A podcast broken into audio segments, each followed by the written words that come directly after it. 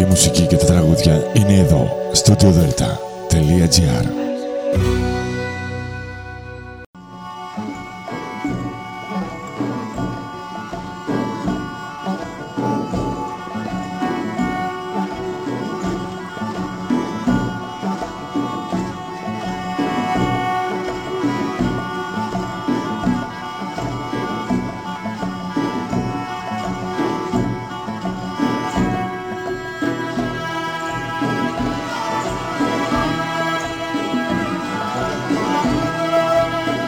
Καλή σας ημέρα κυρίες και κύριοι.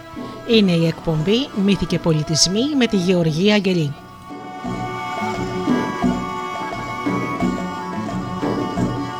Ζωντανά από το στούντιο Δέλτα, το ραδιόφωνο της καρδιάς μας.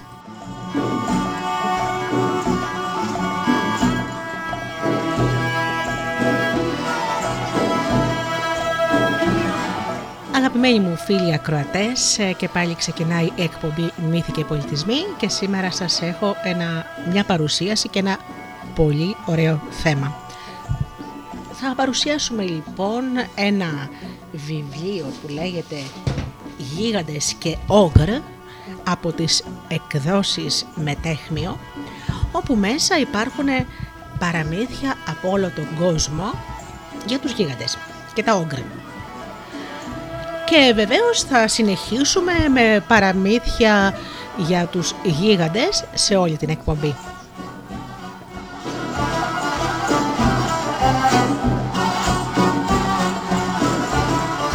Πρώτα όμως αγαπημένοι μου φίλοι να σας καλημερίσω ε, όλους εσάς τους αγαπημένους μου φίλους που πληκτρολογούν www.studiodelta.gr και βρίσκονται εδώ μαζί μας στη σελίδα του σταθμού.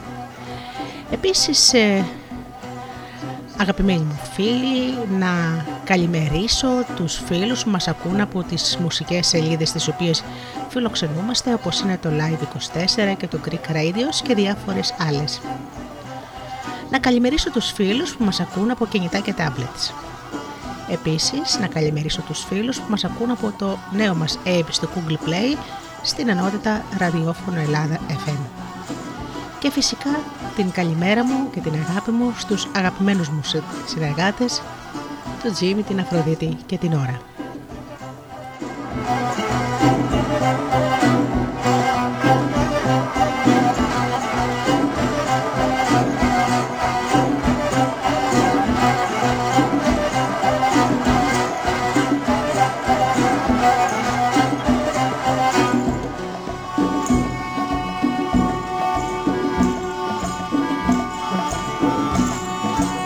Αφιέρομαι λοιπόν στους ε, γίγαντες ε, σήμερα. Θα παρουσιαστεί το βιβλίο «Γίγαντες και Όγκρ» από τις εκδόσεις Μετέχμιο και θα αφιερώσουμε χρόνο για τους γίγαντες, αυτά τα σημαντικά πρόσωπα και της ελληνικής μυθολογίας και των ελληνικών λαϊκών παραμυθιών. Πρώτα όμως ε, θα ακούσουμε τραγουδάκι και αμέσως μετά αρχίζουμε με την παρουσίαση του βιβλίου.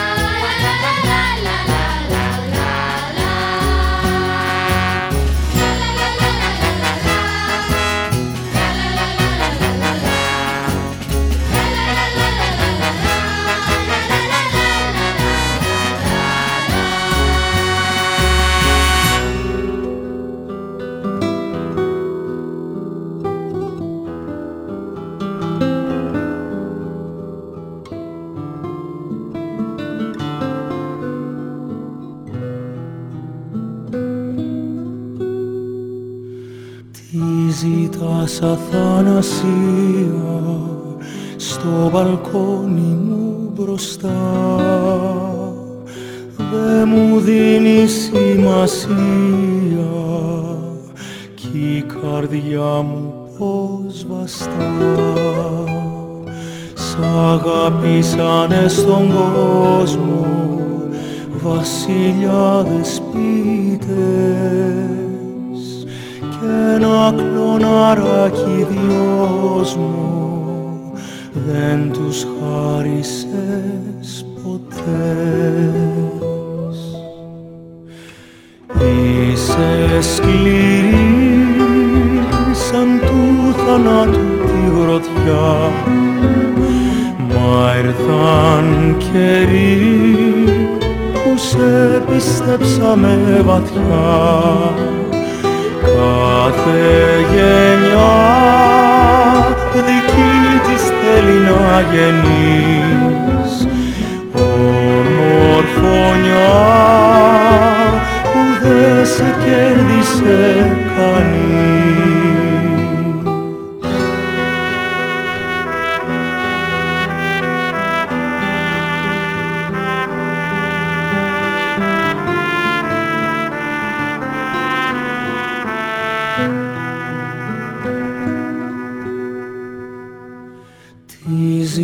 Αθανασία στο μπαλκόνι μου μπροστά.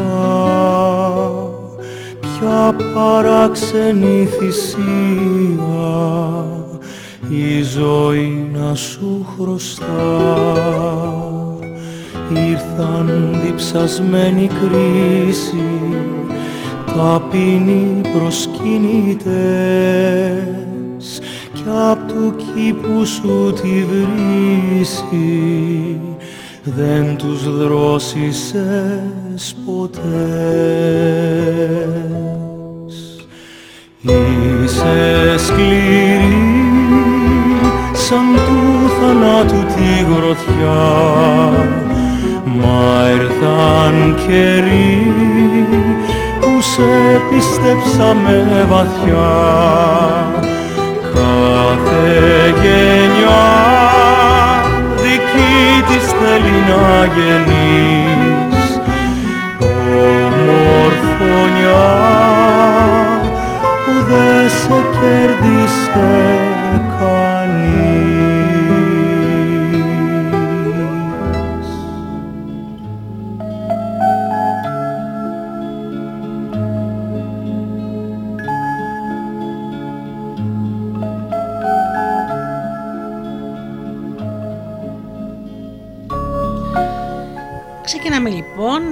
διαβάσουμε για τους γίγαντες και όγκρε.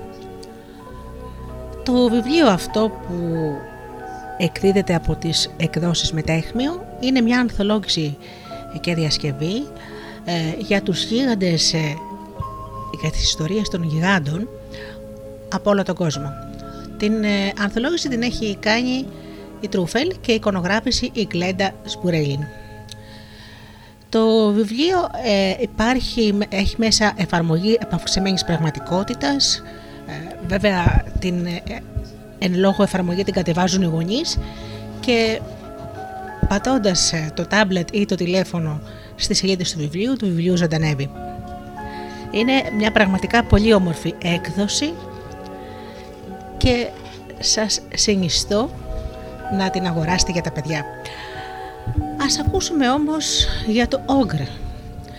Το κόκκινο όγκρ που έκλαιγε, θρύλος της Ανατολής. Πριν από πολύ πολύ καιρό, τόσο που δεν μπορούσαμε καν να πούμε πόσο ζούσε μέσα σε μια μεγάλη σπηλιά, στους πρόποδες ενός πολύ ψηλού βουνού, ένα μεγάλο κόκκινο όγκρ που ήταν γνωστό ως Άκα Ονί. Είχε πολύ αγριοπή φάτσα και ένα τεράστιο κέρατο που ξυπηδούσε από το κεφάλι του. Παρ' όλα αυτά, ο Άκα Όνι δεν ήταν καθόλου άγριος, αλλά καλόκαρδος. Στενοχωριόταν όμως πολύ επειδή όλοι οι κάτοικοι του χωριού τον φοβούνταν και μόλις τον έβλεπαν έτρεχαν να γλιτώσουν. Μια μέρα ο καλός του φίλος, το γαλάζιο όγκρ που ήταν γνωστό ως Άο Όνι, έτυχε να περνάει από εκεί και το κόκκινο όγκρ του εξήγησε το πρόβλημά του. Τότε το γαλάζιο όγκρ είπε «Ξέρω τι θα κάνουμε. Θα μπω στο χωριό κάνοντας ό,τι θέλω να τους επιτεθώ και θα φερθώ όσο πιο άγρια μπορώ. Τότε θα εμφανιστείς εσύ, θα με χτυπήσεις, θα με κυνηγήσεις και θα με διώξεις. Έτσι θα πάψουν να σε φοβούνται και θα γίνεις ο ήρωάς τους. Έτσι και έκαναν. Για πρώτη φορά στη ζωή του, το κόκκινο όγκρ ένιωσε ότι κανείς δεν το φοβόταν πια, αλλά όλοι το αγαπούσαν και το θαύμαζαν. Θέλησε λοιπόν να επισκεφθείς τον φίλο του για να τον ευχαριστήσει. Όταν όμως έφτασε στην πόρτα του Άο Όνι, βρήκε ένα σημείωμα που έλεγε «Τώρα, τώρα όλοι σε αγαπούν και εγώ είμαι πολύ χαρούμενος. Καλύτερα όμως να μην μάθουν ότι είμαστε φίλοι, γι' αυτό φεύγω. Ο φίλος σου το γαλάζιο όγκρ». Το κόκκινο όγκρ στενοχωρήθηκε πολύ και άρχισε να κλαίει, γιατί κατάλαβε πόσο σημαντικό πράγμα είναι η φίλια.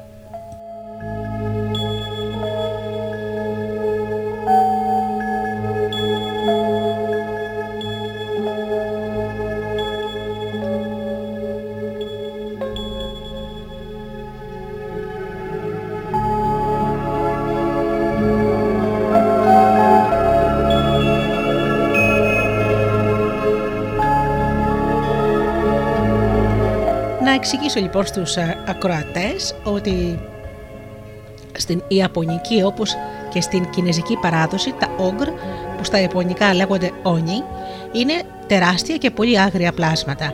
Συνήθως ζουν στα βουνά μακριά από τον πολιτισμό. Στην ιστορία που μόλις ακούσατε τα ονόματά τους έχουν να κάνουν με τα χρώματά τους. Ο Άκα όνι, το κόκκινο όγκρ και ο Άο όνι, το γαλάζιο όγκρ.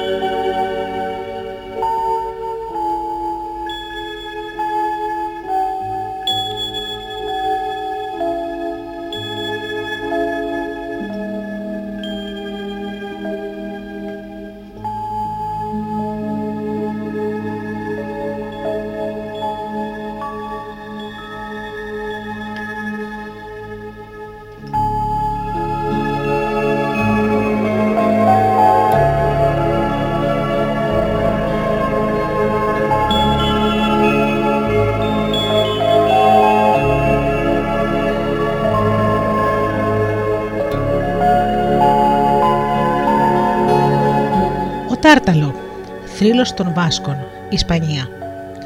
Ο Τάρταλο ήταν ένας τεράστιος γίγαντας με ένα μόνο μάτι στο μέτωπό του, όπως οι κύκλοπες. Ζούσε σε ένα βουνό σε ένα μέρος που ονομαζόταν Τάρταλοέτζα, δηλαδή το σπίτι του Τάρταλου. Μια μέρα δύο αδέλφια βοσκοί επέστρεψαν στο σπίτι τους στην κοιλάδα ήταν χαρούμενοι γιατί είχαν πουλήσει και μάλιστα σε καλή τιμή 20 πρόβατα από το κοπάδι τους. Τραγουδούσαν και αστείευονταν όταν ξαφνικά ήταν μπροστά τους να δεσπόζει η επιβλητική φιγούρα του τάρταλο του γίγαντα. Φυσικά προσπάθησαν να ξεφύγουν, όμως αυτό στάθηκε αδύνατο. Ο γίγαντας τους έπιασε και έφαγε αμέσως τον πιο χοντρό από τους δύο και στον άλλον είπε: Εσένα θα πρέπει να σε παχύνω λιγάκι πρωτού σε φάω. Για να μην το σκάσει ο γίγαντας, έβαλε στο δάχτυλο του άντρα ένα πολύ σφιχτό μαγικό δαχτυλίδι που κάθε τόσο φώναζε με ανθρώπινη φωνή. Εδώ είμαι, να με, να με. Όταν ο Τάρταλο κοιμήθηκε, ο Βοσκός εκμεταλλεύτηκε την ευκαιρία, άρπεξε ένα πυρωμένο σίδερο και το κάρφωσε με δύναμη στο μοναδικό μάτι του γίγαντα. Έπειτα σκεπάστηκε με μία προβιά και βγήκε από τη σπηλιά. Όμως το μαγικό δαχτυλίδι άρχισε να φωνάζει: Εδώ είμαι, να με, να με. Ο Βοσκός πήρε μια βαθιά ανάσα και έπειτα έδωσε μία και έκουψε το δάχτυλό του, καταφέροντας με γενναιότητα να αντέξει τον πόνο. Έπειτα μάζεψε το κομμένο δάχτυλο με το δαχτυλίδι και το πέταξε σε ένα πηγάδι, ενώ εκείνος συνέχισε να φωνάζει: Εδώ είμαι, να με, να με. Ο Τάρταλο που ήταν πια τυφλός, ακολούθησε τη φωνή, έπεσε με το κεφάλι μέσα στο πηγάδι και πνίγηκε.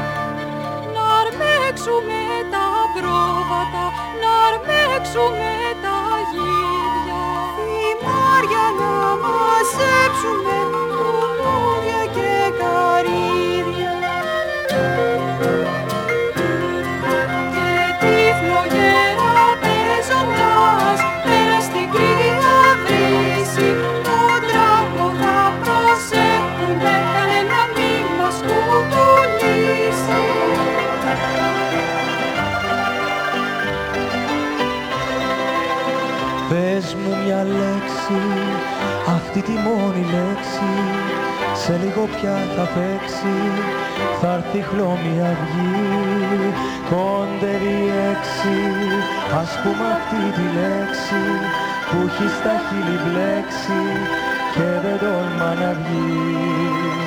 Ο ουρανός, ο μεγάλος ουρανός είναι ακόμα σκοτεινός και η νύχτα γελά.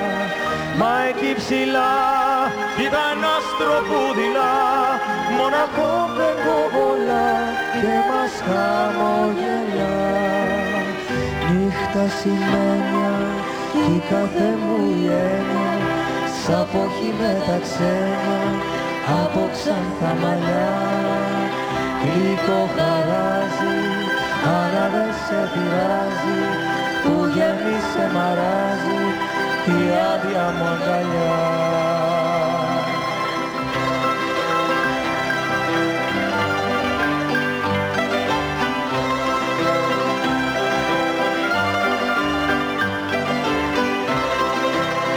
Πες μου μια λέξη, αυτή τη μόνη λέξη σε λίγο πια θα φέξει, θα έρθει χλώμη αυγή κόντευει έξι, ας πούμε αυτή τη λέξη που έχω στα χείλη μπλέξει και δεν τόλμα να βγει.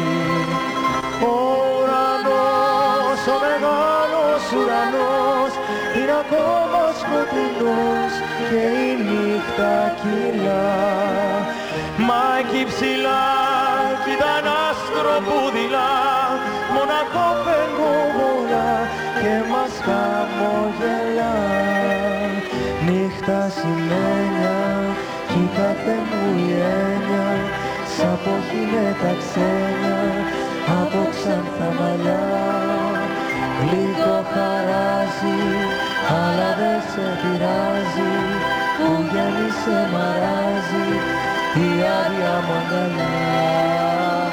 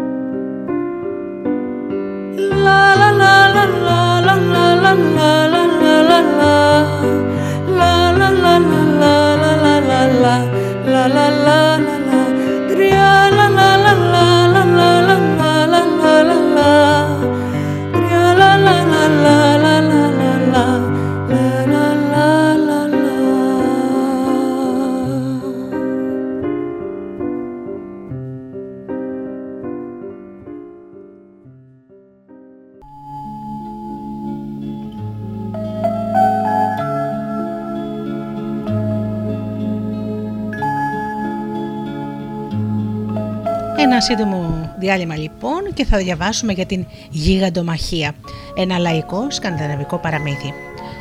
Πριν από πολλά χρόνια, στην κρύα και παγωμένη Φιλανδία, ζούσε ένας γίγαντας ψηλότερος και από σπίτι. Ήταν δυνατός όσο 100 άντρες, κουβαλούσε ένα κορμό δέντρο αντί για ξύφος και μπορούσε να περιπλανιέται στα παγωμένα μονοπάτια χωρίς να το πετυχεί κανείς.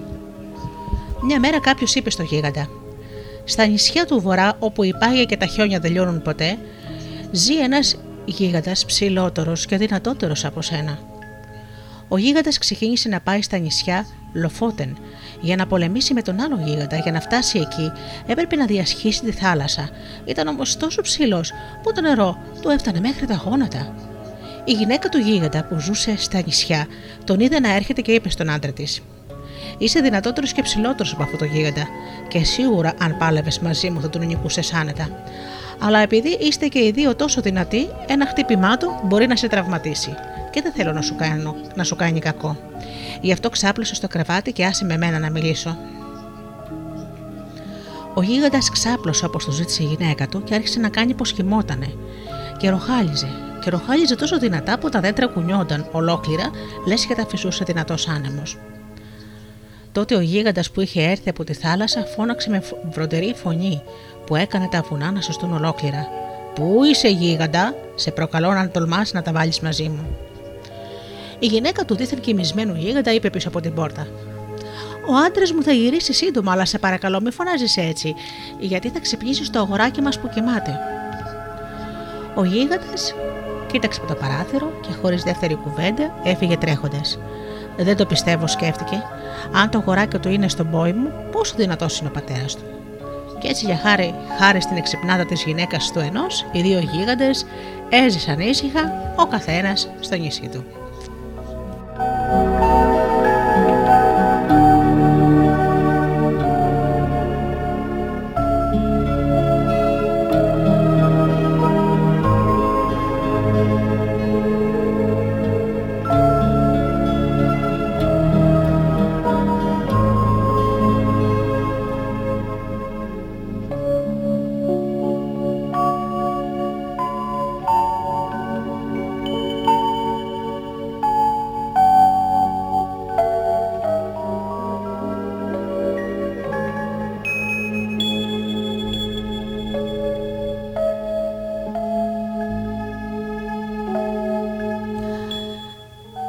Αποσπάσματα λοιπόν από το βιβλίο «Γίγαντες και Όγκρ» από τις εκδόσεις Μετέχμιο.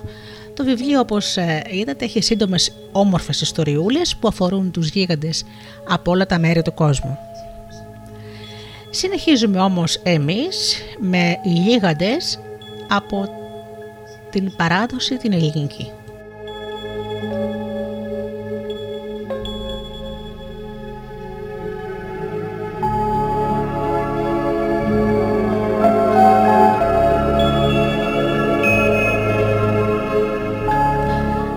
Σε αυτό το σημείο να πω ότι στην ελληνική παράδοση οι γίγαντες ονομαζόντουσαν δράκοι. Οι δράκοι στην ελληνική παραδοσιακή ε, παραμυθολογία είναι τεράστιοι άντρες και ούτε μία σχέση έχουν με τους δράκους που έχουν στην Κίνα. Γι' αυτό και τα παραμύθια τους γίγαντες τους ονομάζουν δράκους. Πάμε λοιπόν να δούμε τα τρία αδέρφια και το πουλί τα ειδόνι.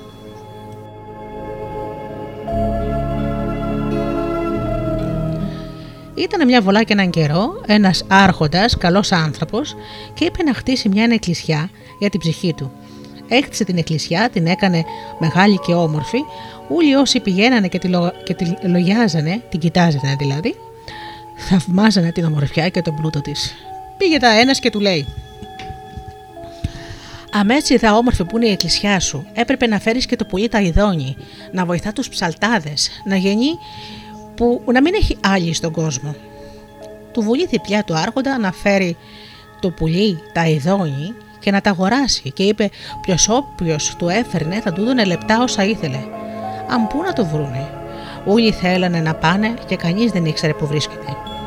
Ήταν δά και ένας φτωχό και είχε τρεις γιους και λέει στα παιδιά του: Εγώ λέω να πάτε μαζί ως πέρα το τρίστετο στο σταυροδρόμι και να πάρετε ο καθένας σας σε έναν δρόμο και όσο πηγαίνετε να ρωτάτε όπου να βρεθεί κανείς που να ξέρει να σας πει που είναι το πουλί, να το πιάσετε και να το φέρετε να πάρω με τα λεφτά. Καλά λες αφέντη, είπανε πια τα παιδιά. Τιμαστήκαν από την άλλη μέρα, κινήσανε και φύγανε. Σα φτάσανε στο τρίστατο, κουρασμένοι κάτσανε να ξεκουραστούν λιγάκι. Και λέει ο μεγάλος: Αδελφοί, εγώ δεν πάω άλλο. Πού να τρέχουμε τώρα, θα πάω να μπω στο ψωμάτικο να χορτάσω ψωμάκι. Και λέει ο δεύτερος: Μη εγώ θα πάω. Θα βρω ένα χαλαβατζίδικο να τρώω και να πίνω να μην έχω ανάγκη. Ο πιο μικρός λέει: Μια και το είπε ο αφέντης μου, εγώ αδελφή θα πάω. Θα τραβήξω μπροστά και όπου με βάλει άκρα. Και καταρωτώντας πάει κανείς στην πόλη και σας αφήνω γεια. Επήρε πια το δρόμο, πήγαινε και πήγαινε, βραδιάστηκε σε κάτι βράχια, σε κάτι γκρεμνούς. Και εκεί βλέπει μια σπηλιά και λέει: Α μπω να καταλαγιάσω τη νύχτα και αύριο το πρωί ξεκινώ πάλι. Μέσα στη σπηλιά ήταν ένας δράκος και είχε φρύδια μακριά πετούσαν οι τρίχες μες στα μάτια του και δεν έβλεπε τίποτα. Το παιδί, σαν τον είδε, φοβήθηκε και ήθελε να φύγει. Αλλά σαν είδε που ήταν στραβός, συλλογίστηκε να απομείνει. Τι να κάνει και πού να πάει μες στα σκοτάδια. Και είπε πια: Α ζαρώσω σε μια άκρα, να μην σαλέψω και με νιώσει και την αυγή πρωί-πρωί σηκώνομαι να φεύγω. Ακούει τον δράκο και τεινάζει μια πορδί.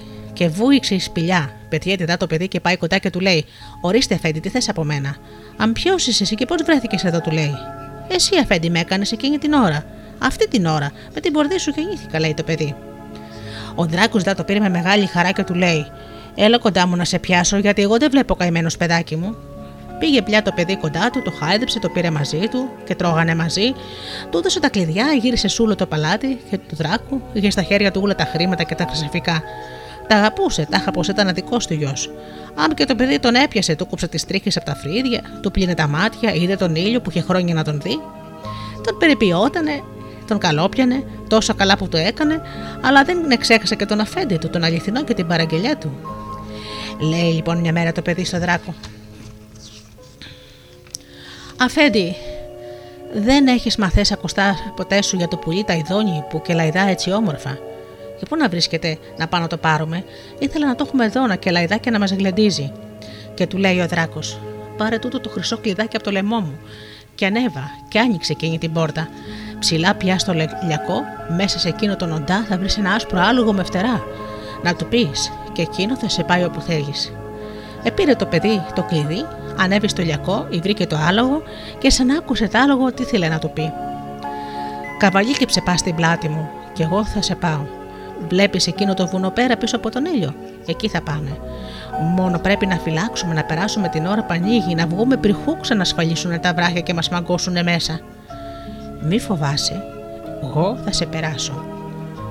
Και φύγανε στα αλήθεια, παραμόνεψε εκεί, πανίξαν τα βουνά και τον πέρασε. Σαν φτάσανε από την άλλη μεριά, είδαν ένα παλάτι ολόχρυσο. Το παιδί ξε... ξεκαβαλίκεψε προς την πόρτα του παλατιού και μπήκε στο περιβόλι. Λογιών, λογιών, λουλούδια μυρίζανε και τα πουλιά και λαϊδούσαν όμορφα.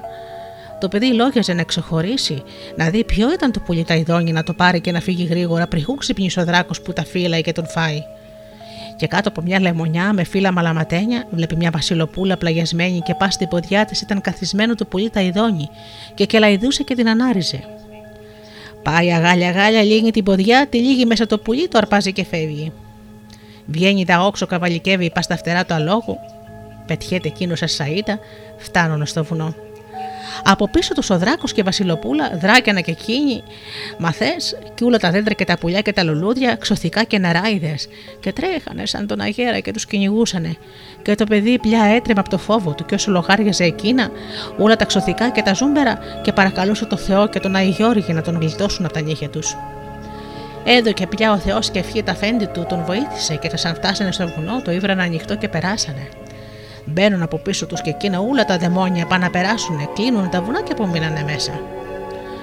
Είπε πια το παιδί τα λόγου και τον έφερε ίσα στο σταυροδρόμι κοντά στο χωριό του. Κατέβη τότες, χαέντεψε τ' άλογο, το ευχαρίστησε και έπειτα τ' άλογο έφυγε να πάει στο δράκο και εκείνος έκατσε να ξεκουραστεί λίγο, να φάει μια μπουκιά ψωμί και να ποτίσει το πολύ τα ειδόνι, να μην του ψοφήσει. Και εκεί βλέπει δύο κουρελίδες, λυσιασμένους που καθόταν και τον λογιάζανε που τρώγε τους φώναξε να τους δώσει να φάνε που τους λυπήθηκε και βλέπει πως ήταν τα δύο αδέρφια του που γυρίζανε φτωχοί και λεϊνοί. Δουλειά δεν είχαν και πεινούσανε. Τους έδωσε πια ρούχα, τους έδωσε λεπτά και ξεκινήσαν να πάνε όλοι μαζί στο σπίτι τα φέτη τους. Τους έλεγε πια να μην σε κλατίζονται που δεν κάνανε χαρή και προκοπή, και εκείνος είχε για όλους και θα τους έδωνε. Θα έπαιρνε και από το πουλί τα ειδόνια μόλις το πήγαινε στην εκκλησιά και άλλα λεπτά, και θα περνούσαν ζωή χαρισάμενη. Μα εκείνοι σαν είδανε που είχε το πουλί τα ειδόνια ζηλέψανε και βουληθήκαν να τον σκοτώσουν, να πάρουν το πουλί. Σαν φτάσανε κοντά σε ένα πηγάδι, αρπάζουν τον αδερφό τους, τον ρίχνουν μέσα στο πηγάδι, παίρνουν το πουλί και φεύγουν. Μα ο Θεός δεν το θέλει τάδικο. Σε λίγο πάει ένας τσομπάνι. Στο πηγάδι να ποτίσει τα πρόβατά του. Ακούει τις φωνές, σκύβει μέσα στο πηγάδι, βλέπει το παιδί, του ρίχνει ένα σκηνή, σκαραφαλώνει επάνω και βγαίνει. Οι άλλοι δύο, σαν φτάκανε στο χωριό και είπανε πως φέρανε το πουλί, πήραν τα σχαρίκια, τους δώσανε λεπτά και τους κάνανε χαρές και γλέντια μεγάλα. Όμως άκουσες ποτέ σου την παροιμία, ο ψεύτης και ο κλέφτης τον πρώτο χρόνο χαίρονται. Το παιδί, σαν βγήκε από το πηγάδι, ευχαρίστησε τον τσοπάνι, πήρε το δρόμο και ήρθε στο χωριό. Πήγε, πήγε πια στον αφέντη του, του είπε του κάνανε οι αδερφοί του και είπε πως εκείνος το είχε φέρει το πουλί. Εκείνοι οι δύο λέγανε πως λέει ψέματα και δεν τα παραδοχόταν όσα έλεγε. Άλλο το παιδί είχε φυλαγμένη την ποδιά της Βασιλοπούλας και την έβγαλε και την έστωσε μπρος στο πουλί. Μόλις την είδε εκείνο πως, που ως την ώρα δεν είχε ανοίξει το σώμα του να κελαϊδίσει deep deep, πήγε και έκατσε πά στην ποτέ και αρχίνησε να κελαϊδεί όπως ήταν μαθημένο. Και νιώσανε πια όλοι πως τα αδέρφια του λέγανε ψέματα και εκείνος είχε φέρει το πουλί. Τότε δόκανε τα λεπτά σε εκείνον και πιάσαν τα αδέρφια του να τα τιμωρήσουν. Όμως ο μικρός του συγχώρησε για χατήρι του αφέντη του Μετανιώσανε πια και εκείνοι και ζήσανε όλοι μαζί καλά και εμείς καλύτερα. Παραμύθι από τη Σκύρο.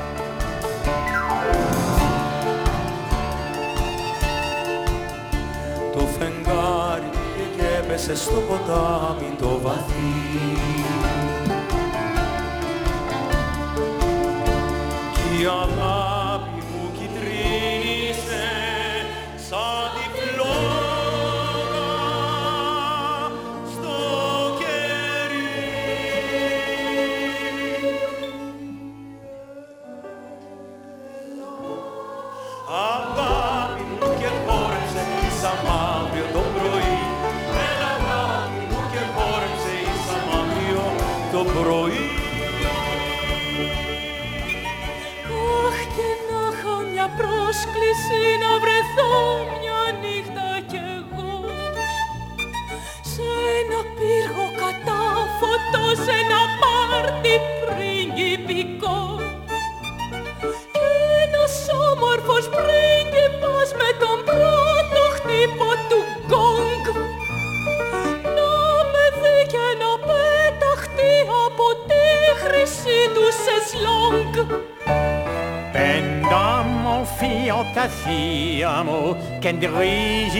fantastiamo che pare foran jenume Zevrarichoreftico Anixano la tastomata che sta lambrata patomata Glistame kefteruizume.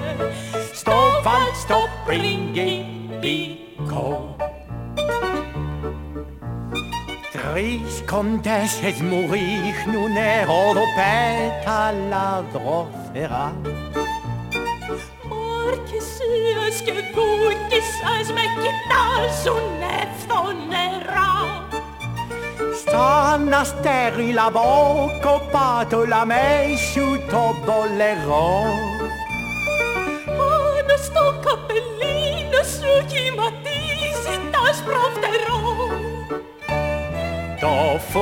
Το το κρυμνιόλι νοσού, σκόπαθό ίσω να σου, το ρόλι νοσού το αρωμά, λεπτό και διακριτικό.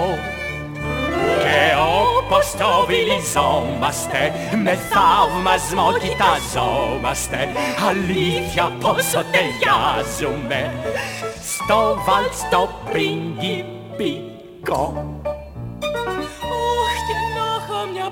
πρόσκληση. Αχ και να είχα μια πρόσκληση. Αχ και να είχα μια πρόσκληση.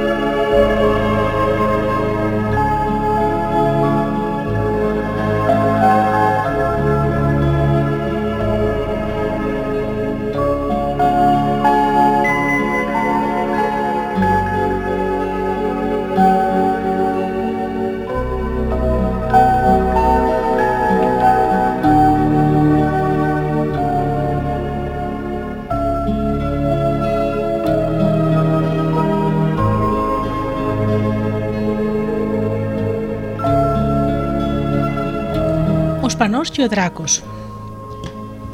Ήταν μια φορά σε έναν τόπο κάποιοι τσοπάνιδες που βόσκανε κάθε μέρα τα προβατάτωνε. Ένας δράκος όμως έβγαινε τακτικά και δεν άφηνε τους ανθρώπους σε ησυχία. Τον έτρωε το τυρί και το γάλα και ήταν πολύ πεινασμένος. Τον αρπούσε και κανένα πρόβατο. Είχαν απελπιστεί οι βοσκοί, δεν ξέρανε τι να κάνουν, με ποιο τρόπο να τον αντιμετωπίσουν. Μια μέρα που ο δράκος τον είχε κάνει μεγάλη ζημιά, πέρασε από εκεί ένας σπανός και τους είδε να θρυνούνε. Ιντάχετε μωρέ παιδιά και κλαίτε. Ένας δράκος δεν μας αφήνει ησυχία. Ρήμαξε το βιός μας. Κοντεύουμε να καταστραφούμε. Συμπόνιζε του ανθρώπους ο Σπανός και καθώς ήταν και διαόλου κάτσα, σκαρφίζει κάτι για να τον επολεμήσει το δράκο. Θέλετε να σας γλιτώσω από ταύτονα. Αν, αν θέμε, ρωτάς κιόλας. Φέρτε μου μια μπρουνιά, ένα πύλινο αγίο δηλαδή, τυρί και θα τον ακοπανίσω και θα τον κανονίσω. Του φέρανε το τυρί που ζήτησε, το πήρε ο Σπανός και κάθεσε πάνω σε ένα βράχο κοντά σε ένα μέρος που βγήκε ο δράκος και δάκια τον περίμενε. Πέρασε κάμποση ώρα και ξαφνικά ακούστηκε ένα μεγάλο μου κριτό. Οι τσοπάνοι δισκόψανε όλοι και πήγαν να κρυφτούν γιατί ο δράκος συζήγωνε. Μονάχα ο Σπανός πόμενε ήσυχος, σαν να μην γίνει και τίποτα. Και ο δράκος μόλις φανερώθηκε, πολύ παραξενεύτηκε που ένας άνθρωπος δεν τον εφοβούτανε. Ε, είπε, εσύ, ποιος νομίζεις πως είσαι και δεν με τρέμεις; Χα, εγώ ποιος είμαι, κάποιος πολύ πιο δυνατός από σένα. Και πιάνει τότε με τσιχούφτες του τους δύο βόλους τυρί μέσα από την μπρουνιά, τους δείχνει από μακριά σαν να ήταν πέτρες και του λέει: Να για κοίταξε, για ξάνοιξε πως λιώνω τις πέτρες σαν να είναι τυροβόλοι. Και έλειωνε τις πέτρες μες στα χέρια του. Αφού τον μπορείς εσύ, θα τον μπορέσω κι εγώ, υποδράκο. Και πιάνει δύο πετρούκλι τη εσφίγγει, μα εκείνες που να σπάσουνε.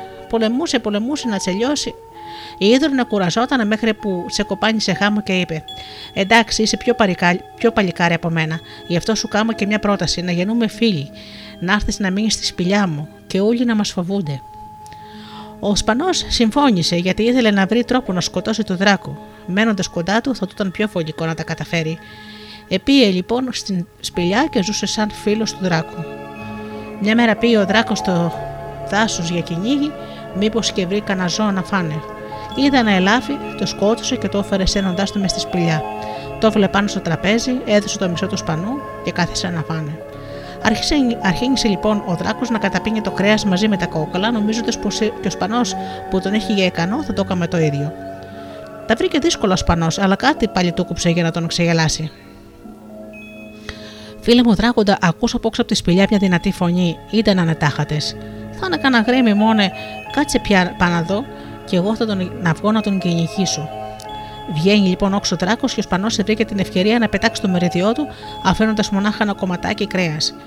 Σε λίγο ριβάρι και ο δράκος ξανύει το τραπέζι που λείπε το σφαχτό και του λέει: Φίλες Σπαναέντα, γίνει και το φαΐ. Τώρα φαΐ να ήταν κι άλλο.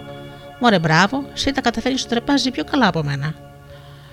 Μια μέρα ξέμειναν από νερό και ο δράκος έδωσε ένα βου, βουδοτόμαρο στο σπανό και του είπε: Σπανέσαι που είσαι δυνατότερος, δεν πας να κουβαλήσεις νερό με το βουδοτόμορα μες στη σπηλιά. Τώρα όμως ο Σπανός βρέθηκε σε δύσκολη θέση. Πάλι όμως σκέφτηκε κάτι. Πήρε μια αξίνη και ένα φτιάρι και έκαμε πως φεύγει. Πού πας, του λέει ο Δράκος. Πάω να σκάψω αυλακιά για να έρχεται μονάχο το νερό μες στη σπηλιά. Γιατί να παιδευόμαστε κουβαλώντα Ή τα πά να κάμε, άμα γίνει αυτό θα νιουγιαρστούμε μέσα στη σπηλιά. Μονεκάδεσαι να πάω εγώ να φέρω νερό. Και έφυγε να το κουβαλήσει μονάχος του. Ο Σπανός άκουσε, σκούσε στα γέλια που για άλλη μια φορά κατάφερε να τον εξεγελάσει τον δράκο. Και μια, μάρη, μια μέρα πάλι που ήταν ξαπλωμένοι μέσα στη σπηλιά και ξεκουραζόντουνε, πηγαίνει ο δράκος και λέει το Σπανό. Πολύ σε θαυμάζω, φίλε μου, που έχεις τόση δύναμη για παλικαριά. Μόνο πες μου και εμένα πώς θα μπορέσω να γεννώ σαν εσένα. Α, είναι πολύ εύκολο, είπε ο Σπανός. Και αμέσως πάλι κάτι σκαρφίστηκε. Φτάνει να σε λούσουνε με το μαγικό νερό. Με αυτό λούστηκα κι εγώ.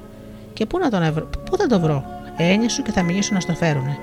Σηκώνεται πάνω σπανός, πάει και βρίσκει τους τσοπάνιδες. Ήρθε η ώρα, τον είπε, που μονάχη σας θα τον οξολοθρέψετε. Μονάχα ακούστε με. Να βράσετε ένα καζάνι γεμάτο νερό και έτσι όπως θα είναι καυτό να το φέρετε μες στη σπηλιά. Το βράσανε λοιπόν το νερό, το φέρανε μες στη σπηλιά και είπε ο σπανός του δράκου. Ξάπλωσε ανάσκελα να σε λούσουμε. Ξαπλώνει ο δράκος, τον απεριχείνουνε τσοπάνιδες με το ζαμάτι νερό και τον οκάμανε και τον ξεκάμανε γλιτώσαν από δάφτονα και βοσκούσαν πια δίχως τα προβατάτωνε και ζήσαν αυτοί καλά και εμείς καλύτερα. Παραμύθι από την Κύθνο.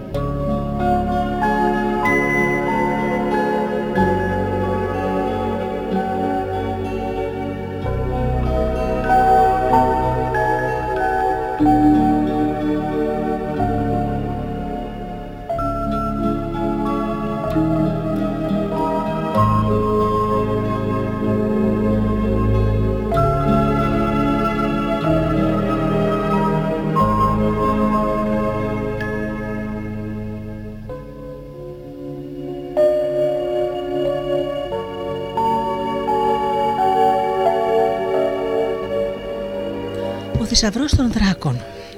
Μια φορά και ένα καιρό ήταν ένας κουκουβιός. Έτρωγε ψωμί και σκόρδο. Έπαιξε και κανένα πόρδο. Καλημέρα, καλησπέρα του παραμυθιού, καλησπέρα σας. Μια φορά και ένα καιρό ήταν δύο αδέρφια.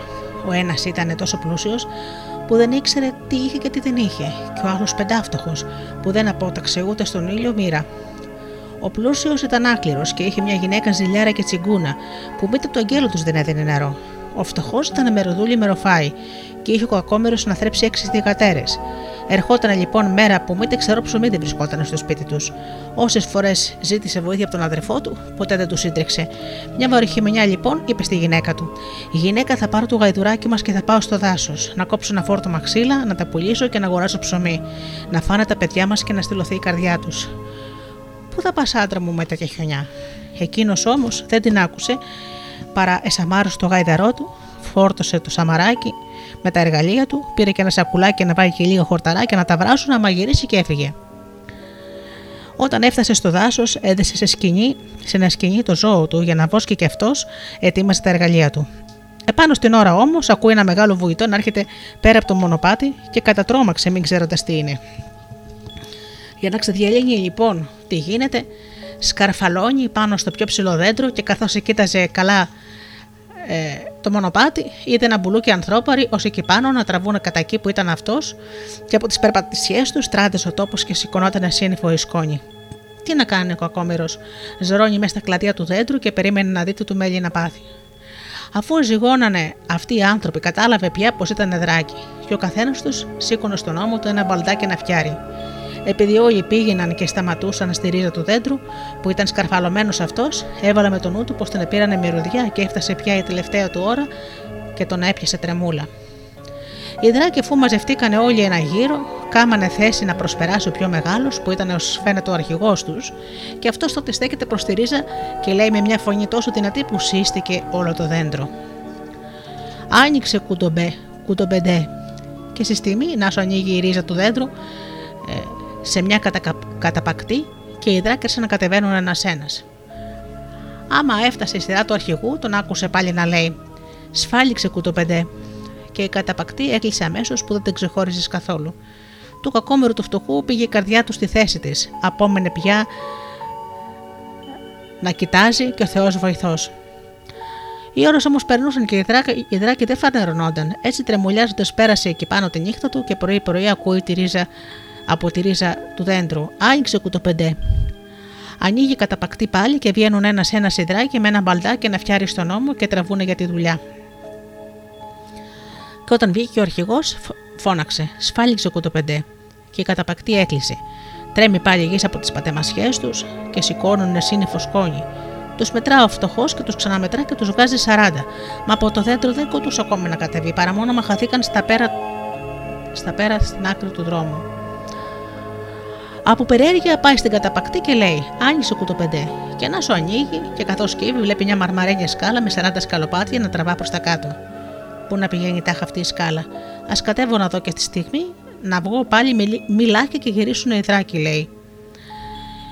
Σφάλιξε κουτοπεντέ, φωνάζει, για να μην αφήσει ανοιχτή την καταπακτή και την πάρει κανένα μάτι. Ύστερα κατεβαίνει και βρίσκεται μπροστά σε ένα τρίσμακρο διάδρομο που τον περνά και φτάνει στο μπάσιμο μιας πελώριας σκάλας που ένα γύρο της υπάρχουν 40 πόρτες και κατά μεσής της ένας πελώριος σερό από χρυσά φλωριά. Ο κακόμερο ο φτωχός επήγε να σαλέψει το μυαλό του. Πιάνει και γεμίζει με φλουριά το σακουλάκι που είχε πάρει μαζί του για να βάλει τα χόρτα και δίχως να χάσει καιρό γυρίζει στην καταπακτή και λέει: Άνοιξε κουτοπεντέ. Και αφού άνοιξε και βγήκε, ξαναλέει: Σφάλιξε κουτοπεντέ. Και κλείνει. Τρέχει τότε το γαϊδουράκι του και ξεκινά να πάει στο χωριό. Δεν πάει όμως στο ίδιο μονοπάτι που ήρθε, αλλά από άλλο για μην απαντήσει στους δράκους και τότε αλλή και, τριμο... και τρισαλή του. Φτάνει κάποτε στο χωριό, μπαίνει στο σπίτι και γνέπει τη γυναίκα του να ασφαλίξει την πόρτα. Τον επιάνει ο καλός σου λοιπόν το σακουλάκι και το αδειάζει πάνω στο τραπέζι που γεμίζει πια από ολόκληρα φλουριά. Η γυναίκα τάχασε βλέποντας μπροστά της ένα ολόκληρο θησαυρό. Της δίνει και αυτός ένα φλουρί και της λέει να πάει αμέσως να ψωνίσει όταν χρειαζόταν και όταν γυρίσει να θα της πει πού τα βρήκε τα λεφτά. Από τότε πια ζούσαν μια χαρά και δεν τους έλειπε τίποτα.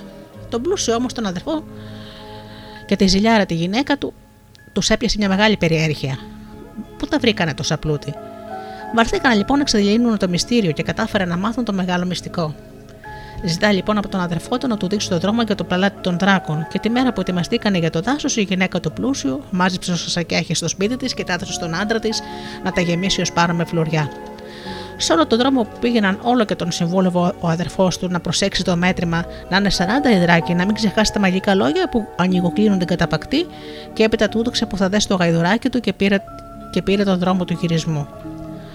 Σε κάμποση ώρα ακούει ψηλά από το δέντρο που βρισκόταν ο πλούσιος το σαματά που κάνανε οι δράκοι, βγαίνοντας από το παλάτι τους. Και αφού είπε ο αρχηγός τους, σφάλιξε κουτοπεντέ, έκλεισε καταπακτή και πήραν το μονοπάτι για τα όρια και τα βουνά που είχαν τις δουλειές τους. Ο πλούσιος τους μετρά και τους ξαναμετρά και αφού τους βγάζει 40, κατεβαίνει από την κορυφή του δέντρου. Πάει το λοιπόν και στέκεται στη ρίζα του δέντρου και λέει: Άνοιξε κουτοπεντέ. Και αμέσως ανοίγει με τα σακιά στη μασχάλη, μπαίνει και πριν προχωρήσει λέει πάλι: Σφάλιξε κουτοπεντέ. Και όταν έκλεισε, κατέβηκε τη σκάλα, πέρασε το μακρύ διάδρομο και αφού βρέθηκε στη μεγάλη σκάλα, είδε το θησαυρό και άρχισε να γεμίζει φλωριά με τα σακιά του και ένα-ένα να τα δένει από πάνω και ύστερα να κουβαλεί από κάτω να το κουβαλάει από κάτω από την καταπακτή. Μα από τη σάστησή του μπροστά σε τόσο μεγάλο θησαυρό που παραλίγο να σαλέψει ο νους του, λησμόνισε τα μαγικά λόγια και όσο και αν παρακαλούσε, η πόρτα έπαινε κλειστή. Τότε πια ο κακόμερο τα χάσε για τα καλά και επειδή πλησίαζε η ώρα που θα αργύριζαν οι δράκοι, φορτώνεται τα σακιά και πάει και τα διάζει στο σωρό και αφού δεν βρέσκει άλλη θέση να κρυφτεί, τρυπώνει και αυτός από κάτω και λουφάζει. Έτσι το λοιπόν κουκουλωμένος με το χρυσάφι κλαίει την κακή του μοίρα και να σου ακούει από πάνω από τον βολητό των δράκων και σε λίγο η φωνή του αρχηγού. Άνοιξε κουτοπεντέ.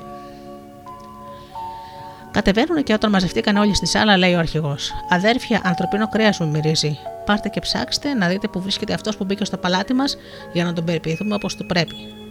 Αρχίζουν λοιπόν οι δράκοι να φτιαρίζουν στα πλάγια της σάλας τα φλουριά και σε κάμποση ώρα να σου και ξεχώνονται πλούσιου και τους παρακαλεί να τον λυπηθούν.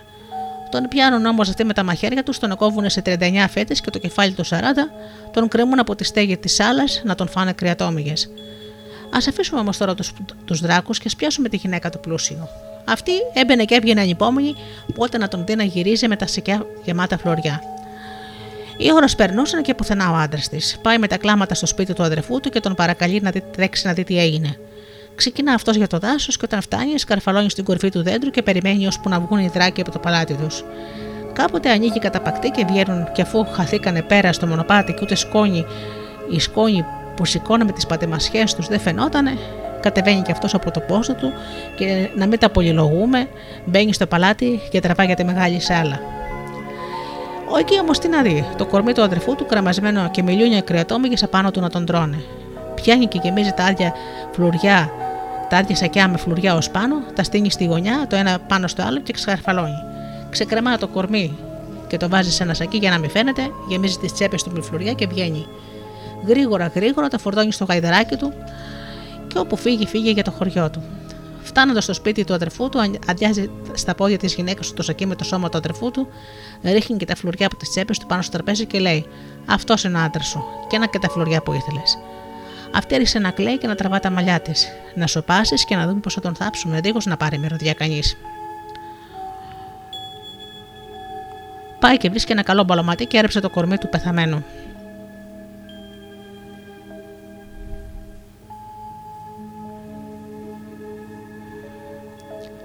τόσο πολύ καλά που δεν ξεχώριζες βελονιά. Και έτσι το πράγμα κοκκουλώθηκε χωρίς να καταλάβει κανείς τίποτα. Μα ας παρατήσουμε τούτους και σπιάσουμε τους δράκους. Και αυτοί με το που γύρισαν από τα βουνά και είδαν το κορμί του κλέφτη, σκύλισαν από το κακό τους, γιατί δεν καταλάβαν πως και άλλους μπαινόβγαινε στο παλάτι τους.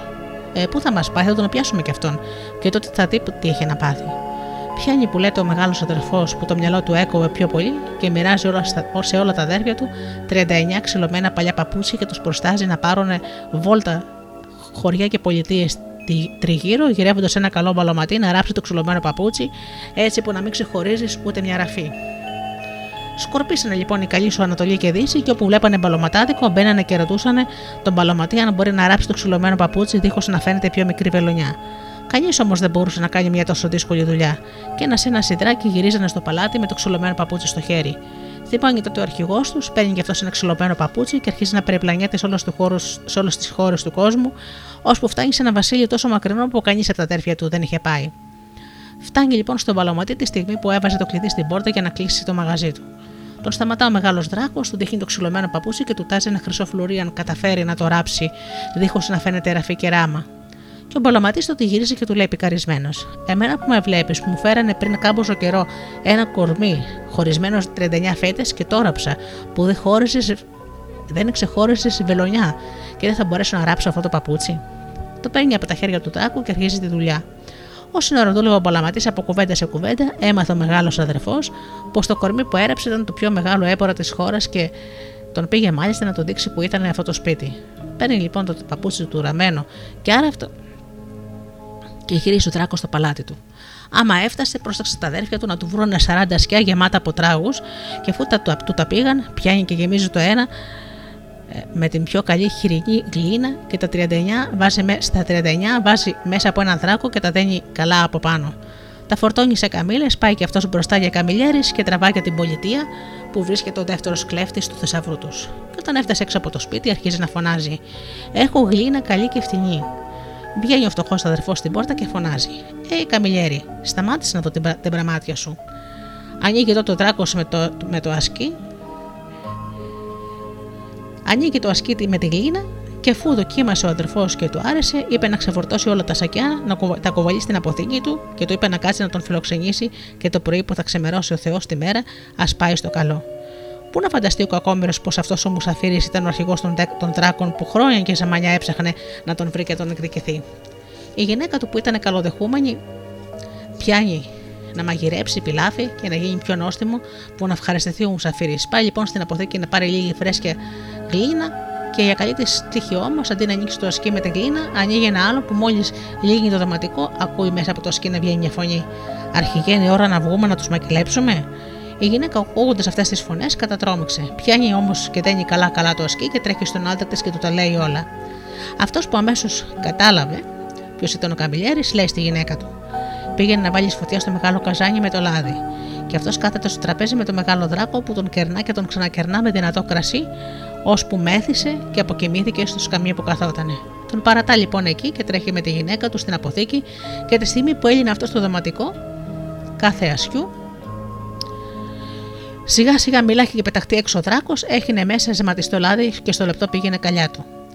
Και αφού το τελειώσανε λοιπόν και, τελειώσανε λοιπόν και τους 39, γυρίζουν και βρίσκουν τον μεγάλο να ροχαλίζει ακόμη. Τον περιχύνουν και αυτόν με ζεματιστό λάδι. Πιάνουν ύστερα ένα-ένα τα σκιά και σιρτά τα βγάζουν από την αποθήκη και τα ρίχνουν στο πηγάδι που είχαν στην αυλή τους. Τελευταίο ρίξανε και τον αρχηγό τους και ύστερα το γεμίσανε με χώματα. Έτσι ο φτωχός και η γυναίκα το γίνανε μυριόπλουτοι και ζήσαν αυτοί καλά και εμείς καλύτερα. Μπείτε εγώ που σας τα λέω ήμουνα εκεί, να τα δω, μήτε και εσείς που τα ακούσατε να τα πιστέψετε. Παραμύθι από τη Μήλο.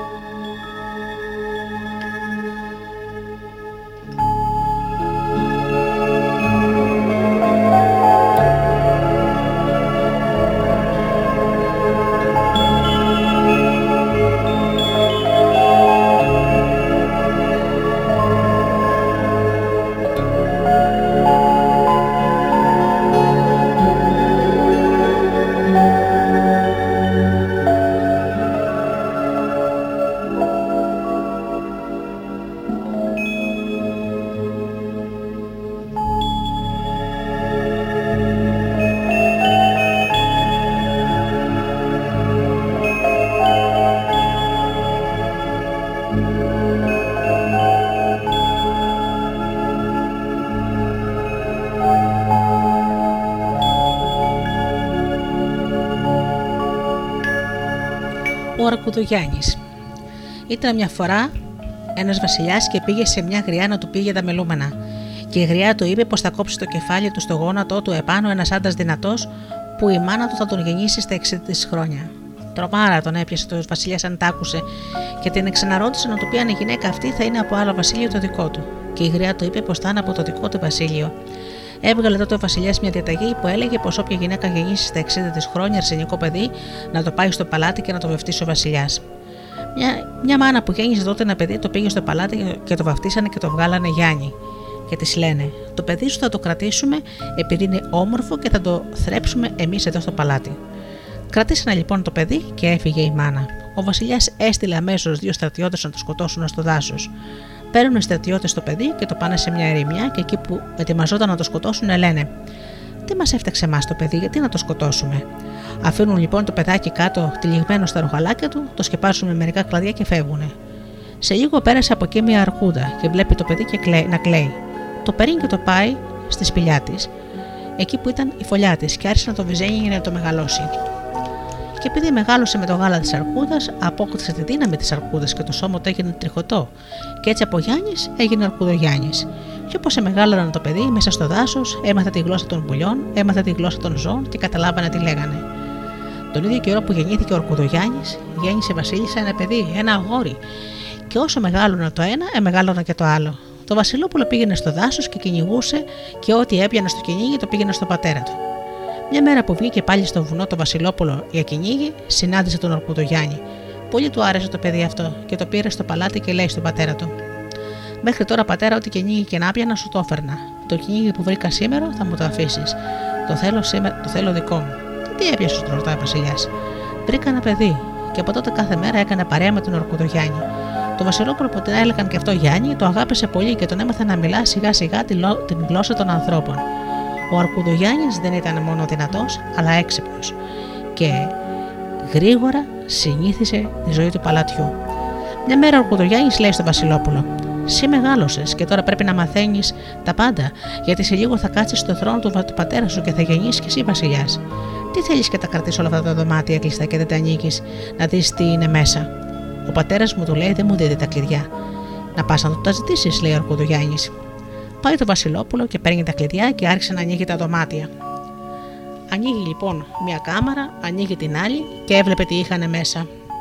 Ένα κλειδί δεν, το, δεν του το είχε δώσει και ξαναμπήκε στον πατέρα του και παίρνει αυτό το κλειδί. Ανοίγει και τι να δει, τη ζωγραφιά μιας πεντάμορφης. Ήταν μια κοπέλα που ο Βασιλιάς αγωνίστηκε να την κάνει η γυναίκα του και επειδή δεν τα κατάφερνε, είχε κλεισμένη τη ζωγραφιά της μέσα σε αυτό το δωμάτιο. Σαν είδε το Βασιλόπουλο τη ζωγραφιά, αρρώστησε και το πιασε μεγάλη στην οχωριά. Τόσο πολύ αγάπησε την πεντάμορφη που κλείστηκε στο δωμάτιό του και δεν ήθελε να δει κανέναν. Μια μέρα του λέει ο Αρκοδογιάννης: Για πες μου, τι είχες και κλείστηκε στο δωμάτιό σου και στενοχωριέσαι, πες μου την αλήθεια και εγώ θα σε βοηθήσω. Εγώ του λέει: Αγαπώ την πεντάμορφη που είδα ζωγραφισμένη σε εκείνο το τελευταίο δωμάτιο του παλατιού. Ε, πέ του πατέρα σου να ζωτιμάσει ένα καράβι και εμείς θα πάμε να τη βρούμε. Ετοιμάσανε το καράβι, ο Βασιλιάς δεν ήθελε να πάνε και έλεγε του γιού του: είναι δύσκολο. Δεν θα τα καταφέρεις, παιδί μου, γιατί και εγώ επάλεψα για αυτή τη γυναίκα, δεν την πήρα. Εγώ θα πάω με τον Ορκουδουγιάννη για να την πάρω. Μέρες πολλέ ταξιδέψανε. με που φτάσανε σε ένα νησί, σε ένα μεγάλο πύργο που είχε μια πόρτα με 40 κρικέλια. Και την ανοίγανε 40 δράκοι. Πιάνει ο Ορκουδογιάννη στην πόρτα και την ανοίγει με μιας μοναχός του και μπαίνουν μέσα. Το βράδυ που γυρίσανε οι δράκοι, βλέπουν την πόρτα ανοιχτή και λένε: Όφου και ποιοι μπήκανε μέσα. Αν είναι 39, έχουν πιο μεγάλη δύναμη από εμάς. Αν είναι 41, έχουν πιο λίγη. Και εμείς την ανοίγουμε ίσα ίσα 40. Μπαίνουν λοιπόν μέσα και βλέπουν μόνο δύο και φοβηθήκανε.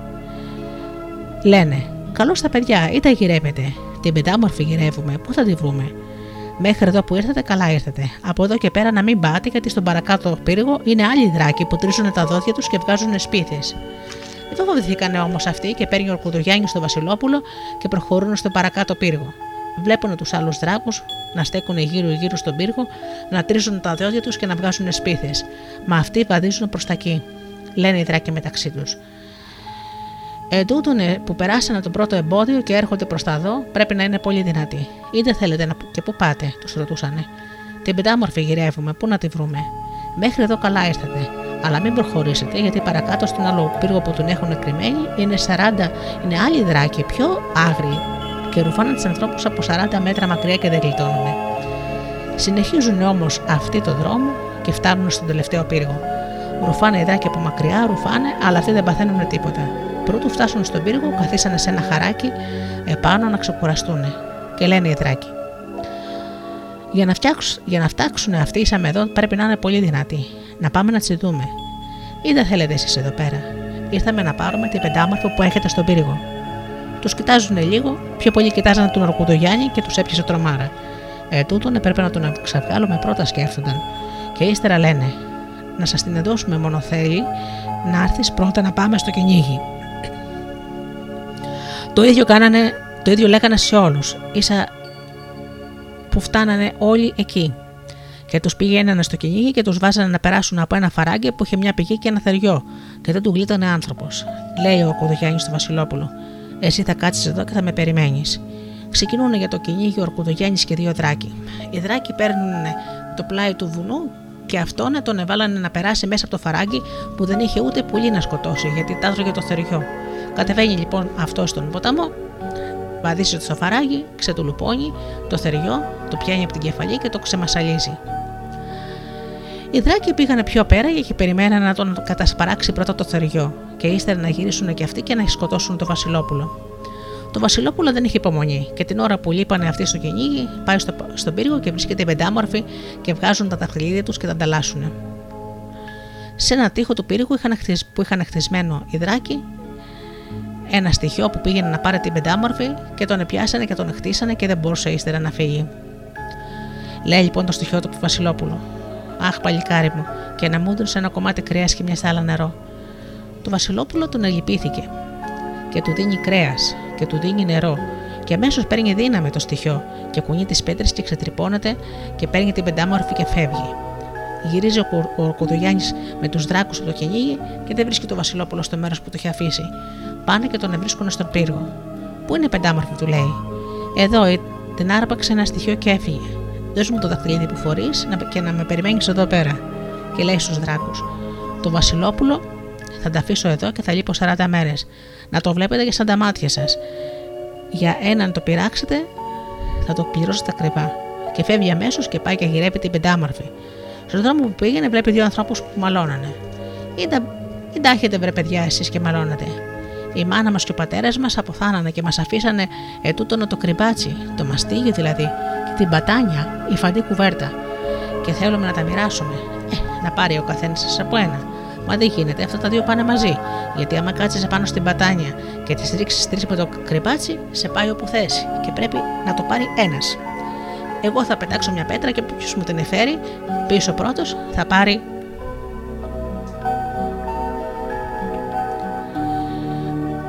θα πάρει την κουβέρτα και το κρυμπάτσι.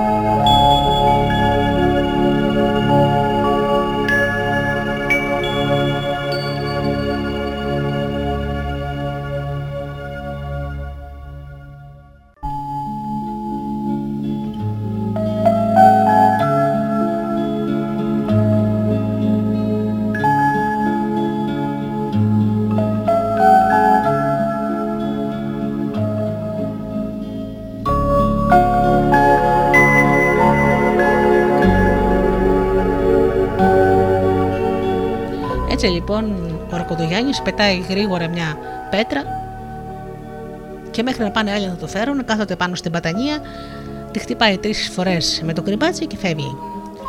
Πάει λοιπόν στην πόλη που είχε, ε, ο, Α- που είχε το στοιχείο την πεντάμορφη, καθίζει σε ένα σπίτι και αρχίζει να παρακολουθεί μια μέρα, δύο μέρες, τρεις μέρες.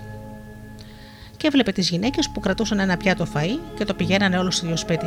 Και λέει μιας γυναίκας, Πού το βρήκα, πού πάτε αυτό το φαΐ; Ήταν να σου πω ρε παιδί μου, από πού φέρανε εδώ πέρα μια γυναίκα πολύ όμορφη. Πιο όμορφη δεν είδανε τα μάτια μου. Μα είδε να βγει αφού ανακατώνει το φαΐ και ύστερα το χύνει. Πιάνει αυτός λοιπόν την άλλη μέρα μια γυναίκα που της πήγαινε φαγητό και βάζει μέσα στο πιάτο το δαχτυλίδι που κρατούσε και της λέει: Αν σε το βρει και σε ρωτήσει, μην πεις ποιος σου το έδωκε. Πάει λοιπόν αυτό το φαγητό της πεντάμορφη και άρχισε να ανακατώνει πάλι όπως τα ανακάτωνε. Μπερδεύει το δαχτυλίδι στο πυρούνι, το κοιτάζει καλά-καλά και το γνώρισε. Α, τούτο να είναι το δαχτυλίδι μου. Πού το βρήκες αυτό το δαχτυλίδι; Στο πιάτο μου ήταν. Στο πιάτο μέσα ήτανε, δεν κατέχω παιδί μου πώ δέθηκε εκεί. Δεν πειράζει, λέει η πεντάμορφη, αλλά να πεις αυτόν που σώβαλε το δαχτι... το... πι- στο πιάτο το δαχτυλίδι πως την Κυριακή στεφανώνω το στοιχείο και πρέπει να με σώσει. Γυρίζει η γυναίκα και τα λέει του Ορκοδογιάννη και πως θα στεφανωθεί την Κυριακή, μόνο να προλάβει να την επάρει. Πηγαίνει αυτός ύστερα κρυβά το βράδυ στο σπίτι της και την αρμηνεύει πως θα κάνει να την επάρει και να φύγουν και της λέει: Την Κυριακή την ώρα που θα μπείτε στην εκκλησιά θα στέκω από πίσω σου. Και όταν θα με δεις να πλώσω κάτω μια μπατανία και κάτσω πάνω, θα πέσεις κι εσύ πάνω μου να φύγουμε. Και έτσι έγινε. Την ώρα που πήγαινε στην εκκλησία και έρχεται ο παπάς να βλογάται το, το αντρόγινο, απλώνει αυτός στην μπατανία κάτω και καθίζει. Καθίζει και πεντάμορφη, την επέρνει και φεύγουνε. Παίρνα από τον πύργο που είχε το, αφήσει το Βασιλόπουλο, το παίρνει και γυρίζουν πίσω και τρεις στο παλάτι του πατέρα του. Σαν είδε όμως ο Βασιλιάς την πεντάμορφη που είχε ζωγραφιά στο παλάτι, τα χάσε από τη χαρά του και σκέφτηκε αμέσως πώς να κάνει να τον πάρει αυτός για γυναίκα του. Φωνάζει λοιπόν τον Ορκουδογιάννη και του λέει: Θα πας στην τάδε πολιτεία να ξεμπερδέψεις τους φόρους που μου χρωστούν οι άνθρωποι. Ήταν μια πολιτεία με άγριους ανθρώπους που δεν πληρώνανε ποτέ φόρους του Βασιλιά.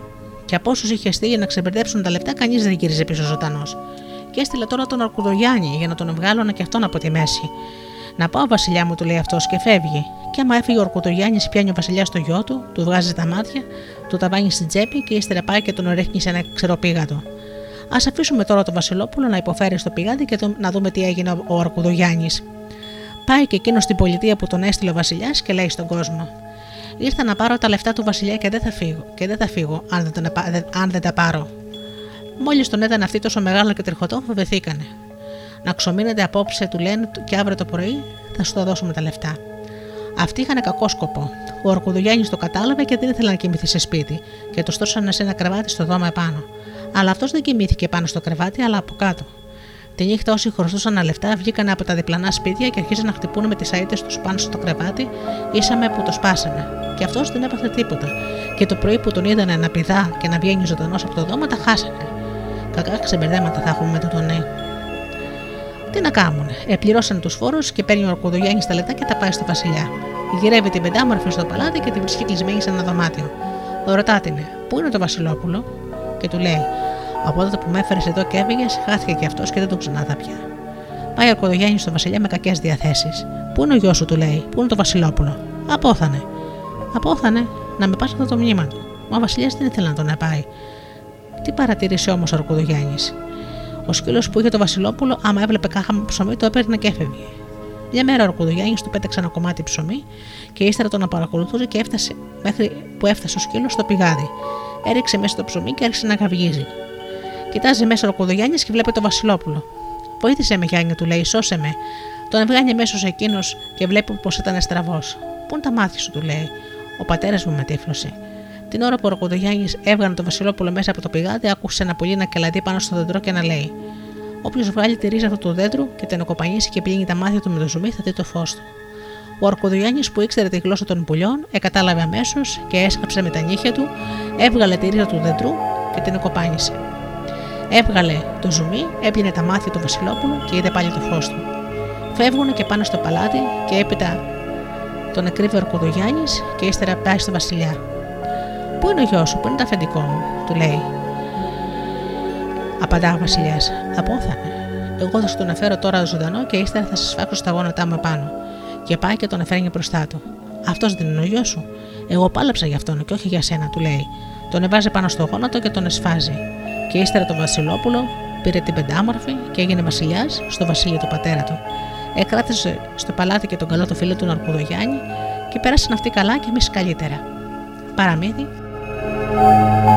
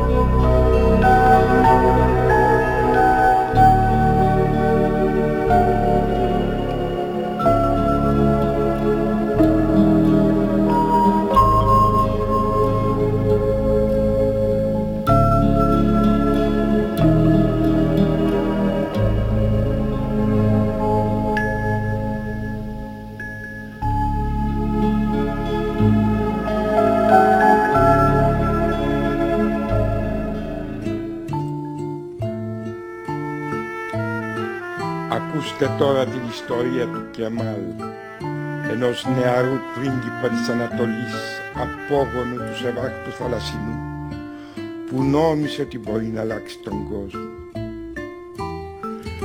Αλλά πικρές οι βουλές του Αλάχ και σκοτεινές οι ψυχές των ανθρώπων.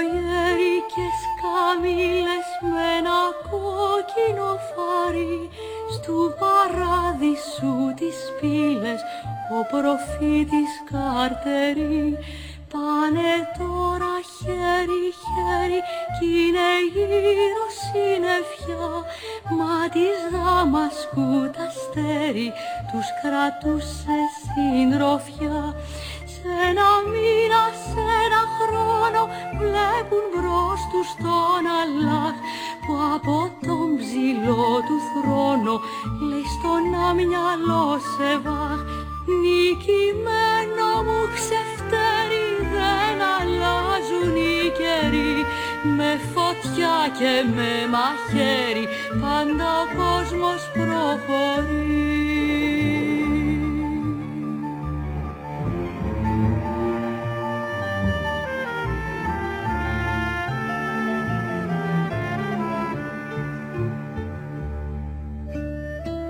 Καληνύχτα και μάλ. Αυτός ο κόσμος δεν θα αλλάξει ποτέ.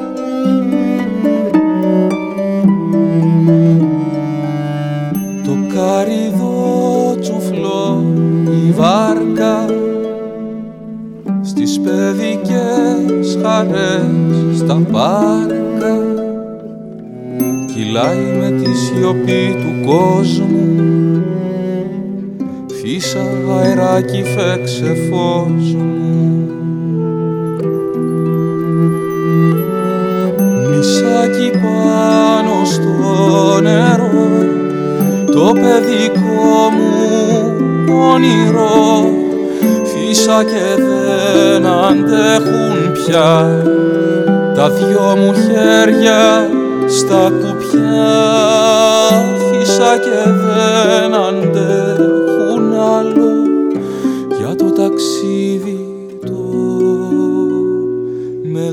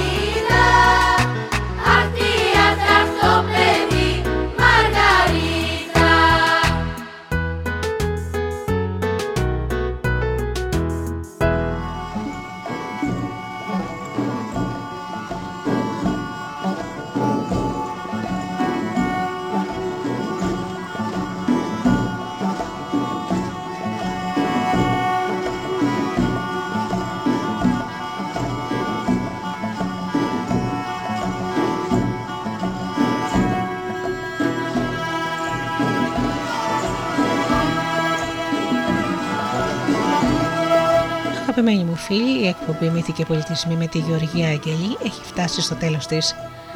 Σήμερα παρουσιάσαμε το υπέροχο βιβλίο Γίγαντες και Ογκ από τις εκδόσεις Μετέχμιο, αλλά ακούσατε και παραδοσιακά παραμύθια για τους γίγαντες από την Ελλάδα. Φίλοι μου, ανανεώνω το ραντεβού μαζί για το επόμενο Σάββατο στις 10 το πρωί όπως πάντα. Εγώ θα σας εύχομαι να περνάτε καλά, να είστε καλά και αγαπήστε τον άνθρωπο που βλέπετε κάθε μέρα στο καθρέφτη. Καλό σας απόγευμα.